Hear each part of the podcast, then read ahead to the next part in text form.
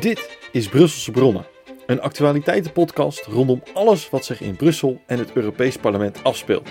Presentatie is in handen van Florian Pronk en vaste tafelgast is Europarlementariër Petjan Ruijs.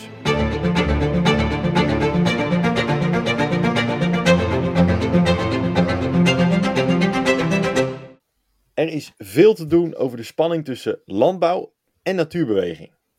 Hoe groen kan de landbouw? En is er nog ruimte voor weidevogels? Nou, als er iemand is die daar veel over weet, dan is het wel onze speciale gast dit keer, eh, Alex Datema, voorzitter van Boeren Natuur, de landelijke koepelvereniging van eh, 40 collectieven voor het agrarisch natuurbeheer in Nederland. Ja, en Datema is ook melkveehouder in Briltil, als ik dat goed uitspreek, eh, Alex. Ja, helemaal prima. Ja, precies. Dat is een uh, dorpje in het, in het, westen van, uh, ja, ten westen van de stad Groningen. En alsof dat niet genoeg is, dan uh, is hij ook nog columnist van Veldpost, het landbouwblad voor het noorden van Nederland. En betrokken bij de Agro-agenda Noord-Nederland. Ja, volgens mij nog veel meer organisaties. Een echte vergaderboer dus. En een man met een mening. Ja, goedemorgen Alex.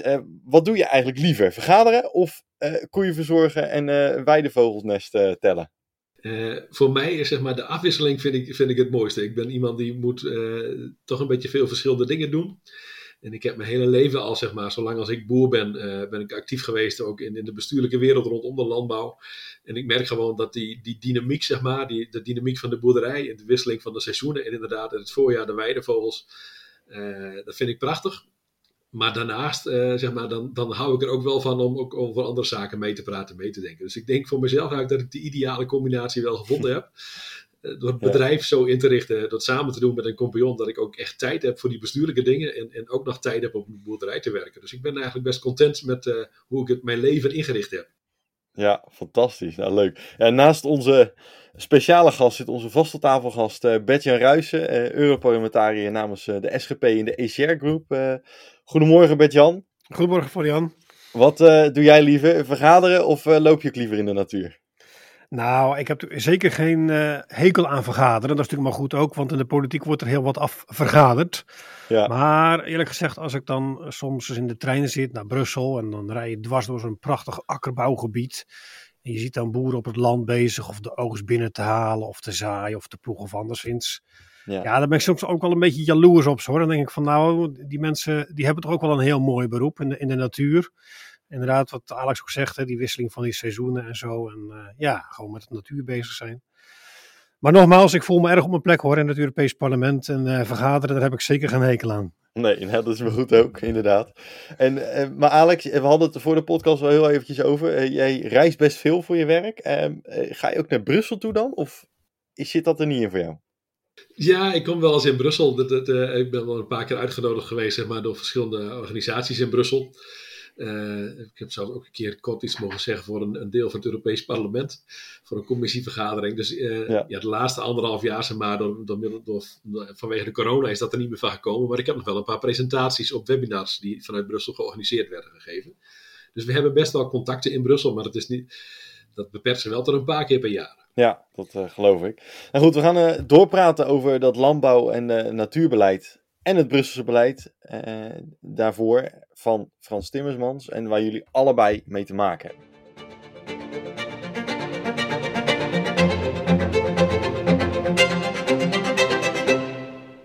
Onder de boeren is momenteel veel onrust over het advies van de landsadvocaat om ja, vergunning in te trekken van boeren als ze niet genoeg stikstof verminderen. En daarbij komt dan ook nog het onteigenen van boeren voor natuur- en woningbouw. En dat is volgens mij een uitgelekt plan. Uh, ja, Alex, wat, als je dit zo hoort, uh, zijn dat verontrustende berichten? Nou, als je dat soort dingen voor de eerste keer hoort en je leest dat in de pers, dan, dan word je daar eigenlijk best boos over. Hè? Ja. Dan, dat, dan denk je van, wat nu weer? Hè? Want dan komt steeds het ene na het andere lekt uit en wordt ons, over ons uitgestort. Hè? Zo voelt dat vanuit de landbouw. Uh, maar goed, als je er wat realistisch en nuchter naar kijkt, dan weet je ook zeg maar, dat ze in Den Haag er nog niet uit zijn hoe ze het precies moeten doen. En dat daardoor verschillende opties onderzocht worden. Ja.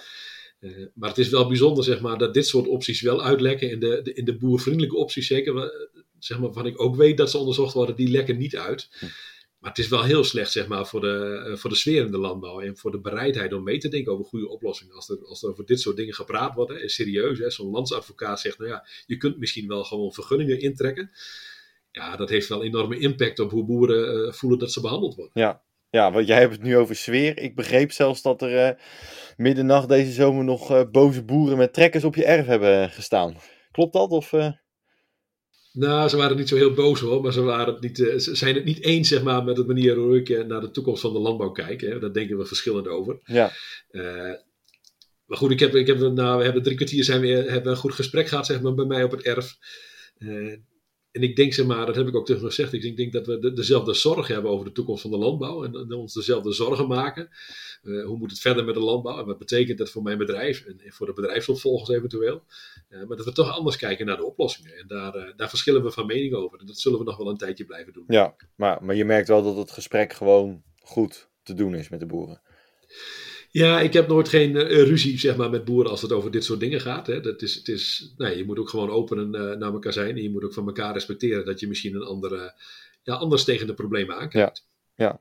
want Bert-Jan, uh, is dat stikstof en onteigenen eigenlijk Europees beleid?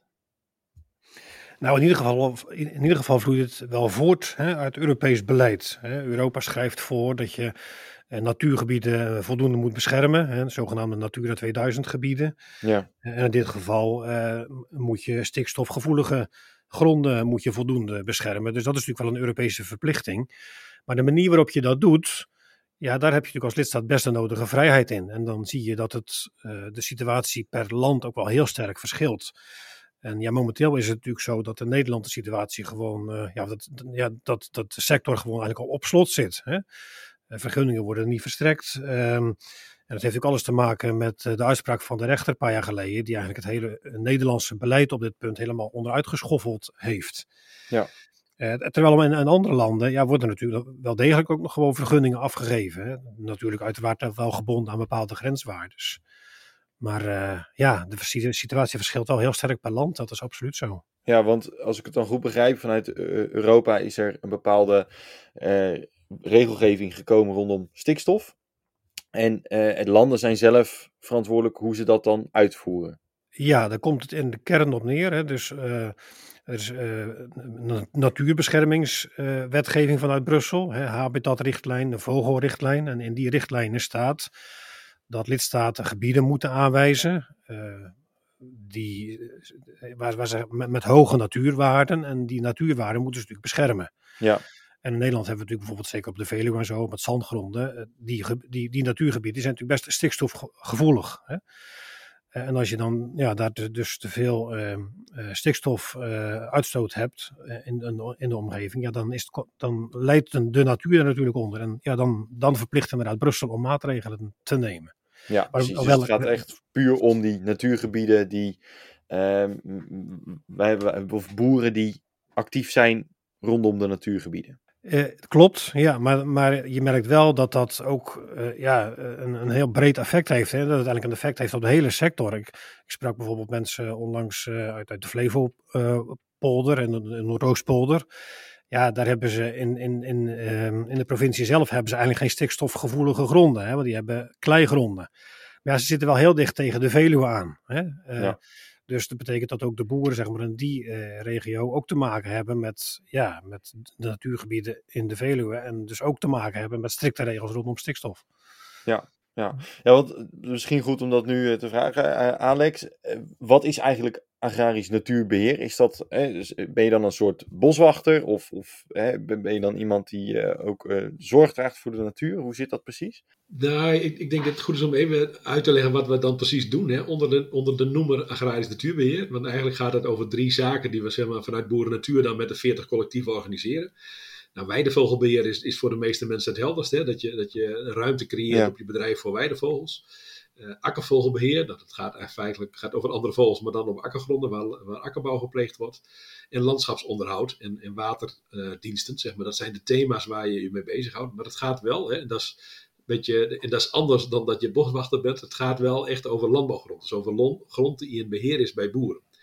Met ook de bestemming landbouwgrond. Hè. Er zijn ook boeren die wel stukjes natuur in hun bedrijf hebben, maar dat is dan ook natuurgrond. Hè. Dat is ook iets anders. En wat wij doen, agrarisch natuurbeheer, is dus ja, natuurlijke elementen beheren op landbouwgrond. Ja, precies. Dus hè, iemand is boer en na, daarnaast gaat hij ook goed om met de natuur rondom zijn bedrijf of agrarische ja. onderneming. Ja, en hij, hij krijgt daar uh, zeg maar, dat, dat, ook een vergoeding voor. Hè? En dat is, voor een deel is dat ook uh, Brussels geld. Maar dat is altijd is ook gebaseerd op je landbouw eigenlijk. Hè? Dus je krijgt, als ik aan weidevogelbeheer doe en ik doe een aantal percelen die, die maai ik later in het voorjaar, uh, dan krijg ik een vergoeding, zeg maar, omdat de kwaliteit van het gras slechter wordt en de totale opbrengst van het perceel ook zeg maar, minder is in, de, in het hele jaar. Uh, en dat wordt dan vanuit Brussel in een deel met, uh, met, met, nationale financiering wordt dan vergoed aan de boeren. Ja, want de, de hulp vanuit Europa is voornamelijk dan in de vorm van financiële middelen? Beleid en financiële middelen. Hè. Binnen, het, eh, het nieuwe gemeens, of binnen het gemeenschappelijk landbouwbeleid en ook binnen het nieuwe beleid zeg maar, wordt daar ruimte voor gecreëerd en wordt het budget aangekoppeld. En dat budget moet, uh, moet per land zeg maar, moet dat weer aan, moet dat aangevuld worden. Ja, en eh, als je dan kijkt naar de regelgeving die, eh, die de Brussel aangeeft voor, deze, voor, dat agrarisch natuurbeheer, merk je daarin bepaalde dingen op? Zijn ze bijvoorbeeld veel groener geworden door de jaren heen? Of misschien strenger? Nou, ik, ik zeg wel eens dat, dat hè, er zijn eh, veel mensen, zeg maar, ik noem het maar even, uh, uit, uit de natuurhoek en dat soort uh, zaken, die, die zijn vaak heel kritisch op het gemeenschappelijk landbouwbeleid. En die zeggen dat het, dat het te weinig uh, en, en te langzaam verandert. En ja. dan geef ik altijd als, als weerwoord, zeg maar, nou, als je nou naar, als je nu 20, 30 jaar terugkijkt, uh, dan denk ik dat er geen Europees beleid is wat zo radicaal veranderd is als het gemeenschappelijk landbouwbeleid. Hè? Want dat is echt omgebogen van prijsondersteuning. Dat weet ik nog uit het begin van mijn boerencarrière. Naar, uh, naar vaste hectarepremies. En nu zijn we al met de volgende ombuiging bezig. Uh, dat we de vaste hectarepremies weer om zijn buigen naar een systeem waarbij we groen-blauwe diensten veel meer gaan vergoeden. En ik denk dat dat een goede beweging is. Nou, groen-blauwe groen-blauwe diensten noemen wij dat. Maar dat is feitelijk dingen zoals agrarisch natuurbeheer. En eigenlijk zeg je dan, hè, wat de, de verandering die nu staat te gebeuren is, uh, dat een deel van de vaste hectarepremies, zeg maar, dat je die alleen maar krijgt als boer als je ook echt een aantal zaken gepresteerd hebt op het gebied van natuur, klimaat, waterkwaliteit. Uh, dat soort zaken moet je dan aan denken. Okay. Dus, ja. dus, mijn conclusie is dat er eigenlijk geen Europees beleid is, zeg maar, wat zo radicaal veranderd is de afgelopen 30 jaar als het landbouwbeleid. Maar ik weet niet of Bert-Jan er anders naar kijkt. Nou, Bert-Jan, eh, kan je daar een reactie op geven? Nee, ik ben het helemaal met Alex eens. Eh, er wordt inderdaad vaak een beeld geschetst van, nou, dat landbouwbeleid is het meest conservatieve wat je, wat je maar bedenken kunt. Maar zoals Alex terecht, terecht aangeeft, dat is natuurlijk helemaal niet zo. Want inderdaad, er is geen beleid wat uh, zo intensief en al zo vaak hervormd is als het landbouwbeleid. Uh, dat beleid van nu kun je niet vergelijken met het uh, prijsondersteuningsbeleid van van, van, uh, van, van 20, 30 jaar geleden inderdaad. En je ziet nu dat het beleid, ook veel doelgerichter is en ook veel meer mogelijkheden biedt om boeren te belonen hè, voor hun inspanningen op het vlak van natuurbeheer bijvoorbeeld. En dat vind ik een, een, goede ontwikkeling. Hè. We hebben nu recent afgesproken dat uh, 30% um, van, de, van de gelden dat moet worden gereserveerd voor zogenaamde eco-regelingen. En die zijn ook echt dus bedoeld om boeren um, financieel te compenseren voor inspanningen op het vlak van, nou ja, zo goed zorgen voor, voor, voor zeg maar de slootkant, uh, voor, voor uh, weidevogelbeheer, voor investeren in de bodemkwaliteit bijvoorbeeld. Dus ja, een goede ontwikkeling denk ik. Ja, want wat, wat kan jij hè, als SGP in het Europees Parlement doen voor die boeren met agrarisch natuurbeheer? Hou je je daar ook mee bezig? Of, of ja, ja, natuurlijk hou je ermee bezig, maar hoe, hoe ben je daarmee bezig? Nou, daar zijn we heel intensief uh, bij betrokken geweest uh, rondom de onderhandelingen over het uh, nieuwe gemeenschappelijke landbouwbeleid. Ik was een van de, van de onderhandelaars hè, bij, bij dat ja. dossier. En toen heb ik natuurlijk in die onderhandelingen ook zeg maar, de Nederlandse situatie natuurlijk goed in mijn hoofd gehad. Um, en waar ik vooral ook op, op, op heb ingezet, en volgens mij is dat ook wel gelukt, dat is um, zorgen voor zeg maar, een voldoende ruim kader waardoor een land als, als Nederland zeg maar, regelingen kan ontwerpen uh, die ook echt passen bij zeg maar, de Nederlandse situatie. Wat we moeten voorkomen, dat is uh, een soort Europees keurslijf met, met, met, hele, nou ja, met, met, met, met voorgeschreven regels vanuit Brussel van zo en zo moet je doen. Ik denk dat je zeker als het gaat over agrarisch natuurbeheer, dat je dan behoefte hebt aan maatwerk, hè, een regionale aanpak. Um, en ik heb de indruk dat in het nieuwe gemeenschappelijke landbouwbeleid dat zeg maar, ruimte voor die regionale invulling, dat dat heel goed uh, verankerd is. Ja, ja. Alex, ik zeg het met een knipoog, maar uh, heb je wat aan Bert-Jan in uh, de Europese Unie? Ja, dit is natuurlijk wel, uh, hoewel Brussel voor ons natuurlijk best niet eens zo heel ver weg is, toch een beetje een verre van mijn bedshow. in de onderhandelingen die vinden ook uh, vaak niet zo heel in de, in de openbaarheid plaats. Dus het is altijd een beetje uh, duister wat daar precies gebeurt. Hè. Zo ervaar ik dat toch een beetje. ja ik denk wat, wat Bert-Jan beschrijft, hè, die, die ruimte die je nodig hebt om toch uh, nou, naar je eigen omstandigheden te kijken in je eigen land om regelingen goed uit te kunnen voeren. Ik heb inderdaad het gevoel dat dat er wel redelijk goed ingekomen is. Uh, dat, daar zijn we wel tevreden over. En ik weet ook, zeg maar, hè, we hebben in, in Nederland een, een, redelijk uniek systeem. De manier waarop we het agrarisch natuurbeheer organiseren, dat doen we met collectieven. Dus boeren doen dat eigenlijk samen. Die organiseren dat gezamenlijk en nemen daar verantwoordelijkheid voor. Nou, dat is goed verankerd nu in de, in de huidige wetgeving. En daar hebben de Nederlandse ministerie en de Nederlandse politici wel, wel erg aan bijgedragen. Wat ik altijd een beetje, eh, ja, wat zeg maar erg afbreuk doet aan de ambities die we hebben met het GLB, is, is altijd de discussie over het budget. we gaan in, in, ik verwacht dat het GLB nog weer gaat veranderen de komende jaren.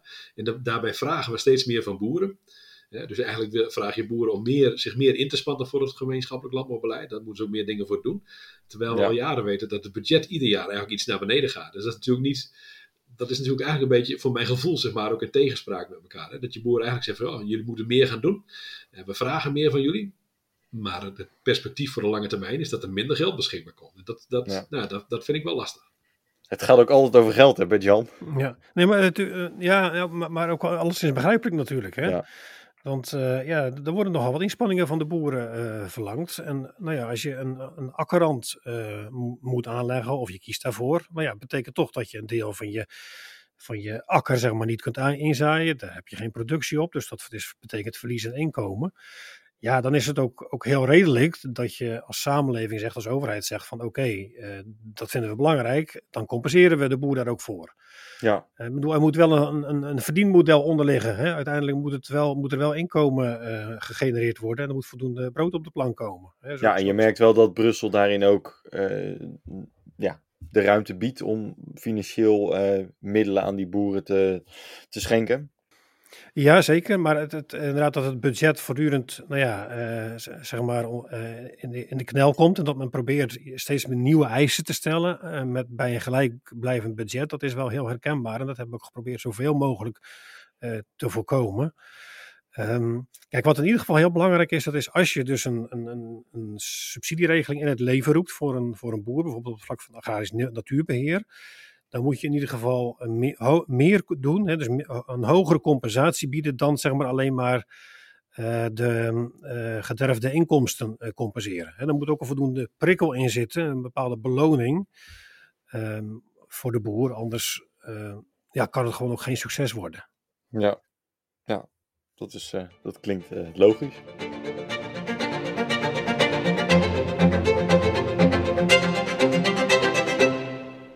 Alex, uh, we gaan een soort denkspelletje doen. Uh, als je nou alle macht had in de Europese Unie, wat zou je dan doen? Alle macht in de Europese Unie. Uh, ja, ik, denk dat, ik, ben een, ik ben eigenlijk best een grote fan van de Europese Unie. Hè. Ik, ik denk dat de Europese samenwerking ons ontzettend veel gebracht heeft. Ja. En dat je daar echt mee verder zou moeten gaan. Dus ik denk dat ik, als ik alle macht had in de Europese Unie, zou ik proberen die, nou, het, het vehikel Europese Unie nog verder door te ontwikkelen. Dat het ook, zeg maar dichter bij de mensen komt te staan qua democratie. Ik weet dat daar ook continu wel over nagedacht wordt, maar ik denk dat dat een van mijn belangrijkste dingen zou zijn. Van, hoe krijgen we nou ook dat mensen het ook zien als hun bestuursorgaan? Hè? Want ik denk dat het daar nog vaak aan ontbreekt. Uh, dus ik denk dat dat een van de belangrijkste speerpunten van de EU ook zou moeten zijn. Die herkenbaarheid bij de burger en dat de burger in Europa ook het gevoel heeft dat het hun uh, parlement is wat daar zit. Ja, dus je zou eigenlijk, uh, het zou voor jou wel mooi uitkomen als we een, een Verenigde Staten van Europa krijgen.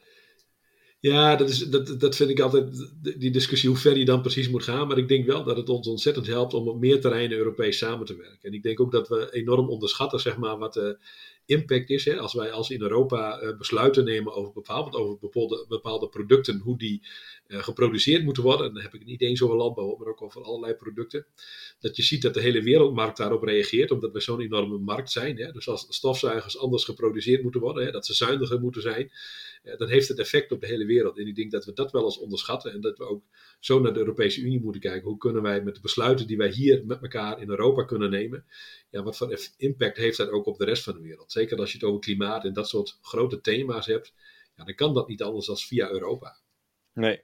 Nou, Jan, dat is wel een uh, andere reactie dan, uh, dan de andere gasten die we in de podcast hebben gehad. Die wilden de EU wat kleiner hebben. Maar wat is jouw reactie hierop? Nou, een paar dingen. Ik hoor Alex ook zeggen van, dat hij hecht aan een democratische controle op het gebeuren, hè, op, op Brussel. nou, daar, daar kan ik me helemaal in vinden. Ehm, macht, macht moet voldoende worden gecontroleerd. Voor je het weet heb je een soort ja, bundeling van macht waar niemand als het ware grip op heeft. Dat is natuurlijk geen goede ontwikkeling. Ik denk overigens wel dat die democratische controle niet alleen via het Europees parlement moet, maar zeker ook via de nationale parlementen. En daar is denk ik nog wel winst, eh, meer, eh, nog wel winst te halen. Ik denk dat de Tweede Kamer zich ook best wel zeg maar, nog meer op zeg maar, het, Brussel zou kunnen richten en op een stukje controle daarop. Tegelijkertijd, als het gaat over de Europese samenwerking, ik ben het met Alex eens. Er zijn natuurlijk inderdaad een aantal hele grote onderwerpen waar we elkaar uh, ook in Europa gewoon echt nodig hebben. Hè, op het vlak van klimaat, op het vlak van uh, um, onderlinge handel bijvoorbeeld. Dat ja. soort vraagstukken. De, daar moeten we inderdaad uh, op samenwerken binnen de Europese Unie. Maar ik, ik, zie wel een bepaalde ontwikkeling in de richting van nou, steeds meer bevoegdheidsoverdracht naar de EU. er wordt nu bijvoorbeeld weer gesproken over een gezondheidsunie en dat er een soort Europees leger moet komen. Nou, daar ben ik zeer huiverig voor. Ik denk dat we de Europese samenwerking, die moeten we goed vormgeven, maar die moeten we dan wel concentreren in mijn beleving op een aantal echt grensoverschrijdende onderwerpen. En Brussel moet zich niet bemoeien met zaken waar eigenlijk lidstaten over zouden moeten gaan. Is dat uh, ook iets wat jij uh, beaamt, uh, Alex, of zie je dat toch anders? Nou, ik, ik, denk dat we niet zo heel ver uit elkaar liggen. Misschien dat we op een paar onderwerpen waarvan ik denk dat, dat Brussel ze zou moeten doen. Dat, dat Bert Jan zegt, dat kan ook wel uh, nationaal. Maar ik wil een Europees leger, dat is ook iets. Ik denk van ja, dat is, uh, volgens mij moeten we niet, is, is dat niet de manier zeg maar, om in de toekomst je als EU sterk te maken. Dat doe je niet door middel van een leger, dat doe je door middel van goed georganiseerd te zijn. En goed verbinding te hebben met de lidstaten. Uh, ja. En ik denk wel zeg maar, dat je bij alle Brusselse beleid maar, wel, uh, je moet echt moet blijven concentreren op de hoofdlijnen. Uh, want de landen die onder Brussel vallen, noem ik het maar even, die zijn zo verschillend van aard, van volksaard, maar ook van gebied en qua structuur. Ja, landen toch, zullen toch altijd voor een groot deel zelf uh, het beleid invulling moeten geven naar hun omstandigheden, anders gaat het niet werken. Nee, nee. Nou, dat klinkt in die zin als een logisch verhaal.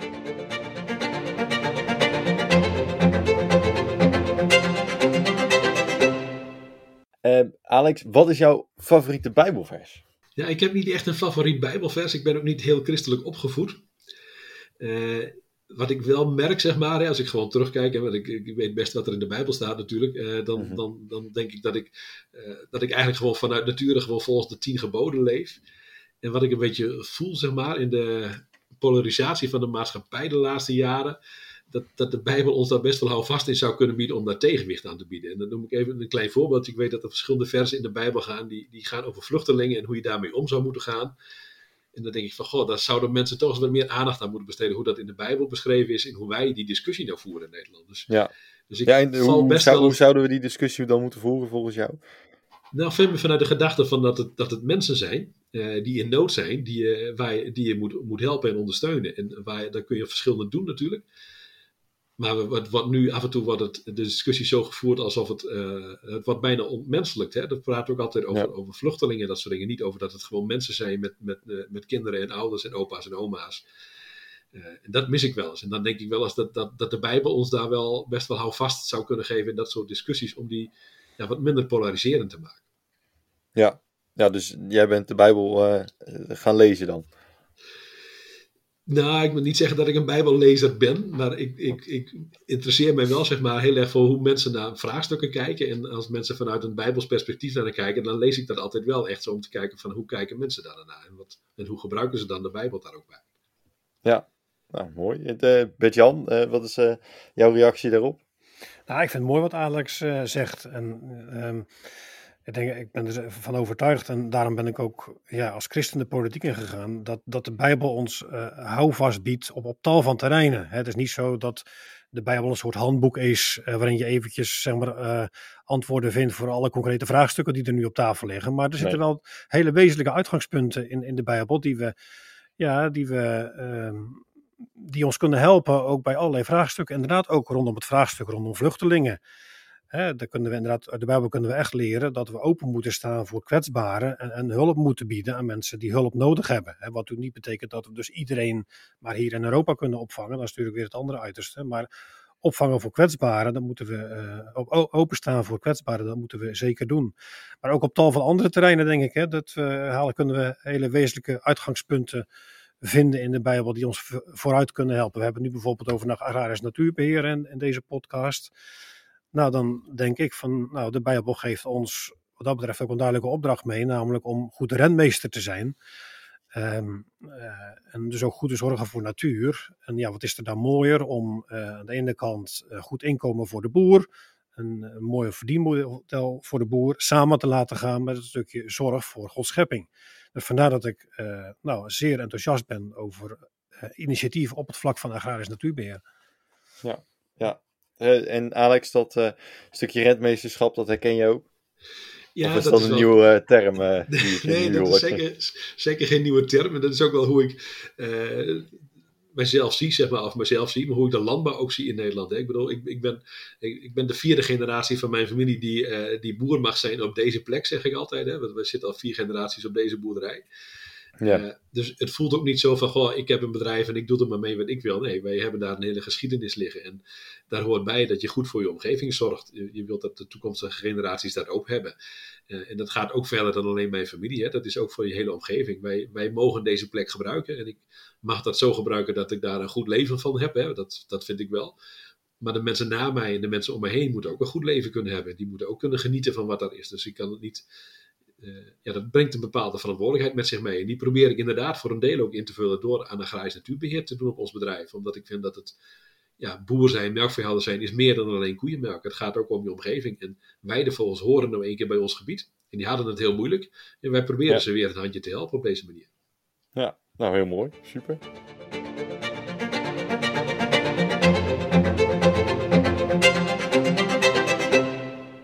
Heren, wat staat er de komende tijd voor jullie op de agenda? En Alex, dan uh, begin ik bij jou. Uh, staan er nog uh, bijzondere dingen op de agenda? nou, veel GLB en het Nationaal Strategisch Plan en alles wat erbij hoort. Ja. Het, is, het is zelfs zo dat ik na deze bijeenkomst aan het eind van de ochtend. we hebben nog een digitaal overleg met de minister daarover. In aanleiding en aanloop naar het Kamerdebat. en ik denk, ja, veel van mijn dingen de komende tijd gaat toch rondom omdat de discussie echt in Nederland nu plaatsvindt in het uh, parlement ook. Dus we zijn daar druk mee bezig. Tegelijkertijd gaan we ook, en dat vind ik altijd heel leuk, zeg maar weer een, een rondje door Nederland doen vanuit Boeren Natuur. Wij noemen dat altijd een rondje Nederland, maar dan gaan we organiseren we regionale bijeenkomsten op vier plekken in Nederland, waarbij we ja, echt in gesprek gaan met onze collectieven over hoe we om moeten gaan, wat er de afgelopen jaren gebeurd is en hoe we naar de toekomst kijken als Boeren Natuur gezamenlijk. En dan zitten we echt weer fysiek in de zaal met mensen dat gesprek te voeren. En daar, daar kijk ik wel erg naar uit om elkaar echt weer te ontmoeten. Ja, dat kan ik ook wel voorstellen, ja. ja. En uh, Bert-Jan, uh, jij, wat staat er voor jou nog op de agenda de komende tijd? Nou, deze week niet zo heel veel GLB. Dat, voor ons is het natuurlijk, nou, wat dat betreft zijn de onderhandelingen afgerond. Ik wil misschien nog wel even aan Alex meegeven. Mooi om te horen dat hij met de minister spreekt zo dadelijk. Misschien kun je nog dit even meenemen, Alex. De oproep, minister, gebruik de ruimte die je nu eenmaal zit in de verordening. En maken de boeren niet extra lastig door allerlei extra eisen op te gaan leggen. En bijvoorbeeld allerlei vrijstellingsmogelijkheden, hè, bijvoorbeeld rondom die bufferstroken en zo. Um, die, die voor Nederland heel erg belangrijk zijn. Ik hoop echt dat Nederland die ook echt gebruikt. Maar goed, misschien uh, dat is wel iets om uh, misschien mee te nemen. Ja, dat ga ik, ga ik zeker doen. Maar dat is ook een punt wat ik, wat ik sowieso in wil brengen. Dat oh, wel, goed, nee, daar had ik wel vertrouwen in. Ja, ik wel jullie liggen weer netjes op één lijn. Ja, ja goed. ja, ja. Maar goed, terugkomt op je vraag, uh, Florian. Ehm, best wel een drukke week. Ehm, morgen staat de dag vooral ook in het teken van een heel ander onderwerp trouwens. Geloofsvrijheid. Um, we hebben een webinar morgenmiddag uh, over de situatie in Myanmar. Uh, over de christelijke okay. minderheden in Myanmar. Um, dus heel weinig aandacht voor. Um, en ik probeer samen met de andere collega's ja, via een conferentie in het Europese parlement daar meer aandacht voor te vragen. Ja, voor de rest, uh, dit is een zogenaamde fractieweek. Dus we hebben morgen ook onze fractievergadering. En dat betekent ook dat we ons deze week vooral ook voorbereiden op de plenaire vergadering volgende week in Straatsburg. Oh ja. um, dus uh, nee, genoeg te doen ook weer deze week. Kijk, nou dat is uh, fantastisch heren. Ik uh, zou zeggen, heel veel succes met jullie werkzaamheden. Alex ook zometeen succes bij de minister. En nou ja, goed, jullie, ik hoop jullie in een volgende podcast wellicht nog een keer te spreken. Bert-Jan sowieso en Alex misschien in de toekomst nog een keer als er iets speelt rondom agrarisch natuurbeheer. Dankjewel. Dankjewel.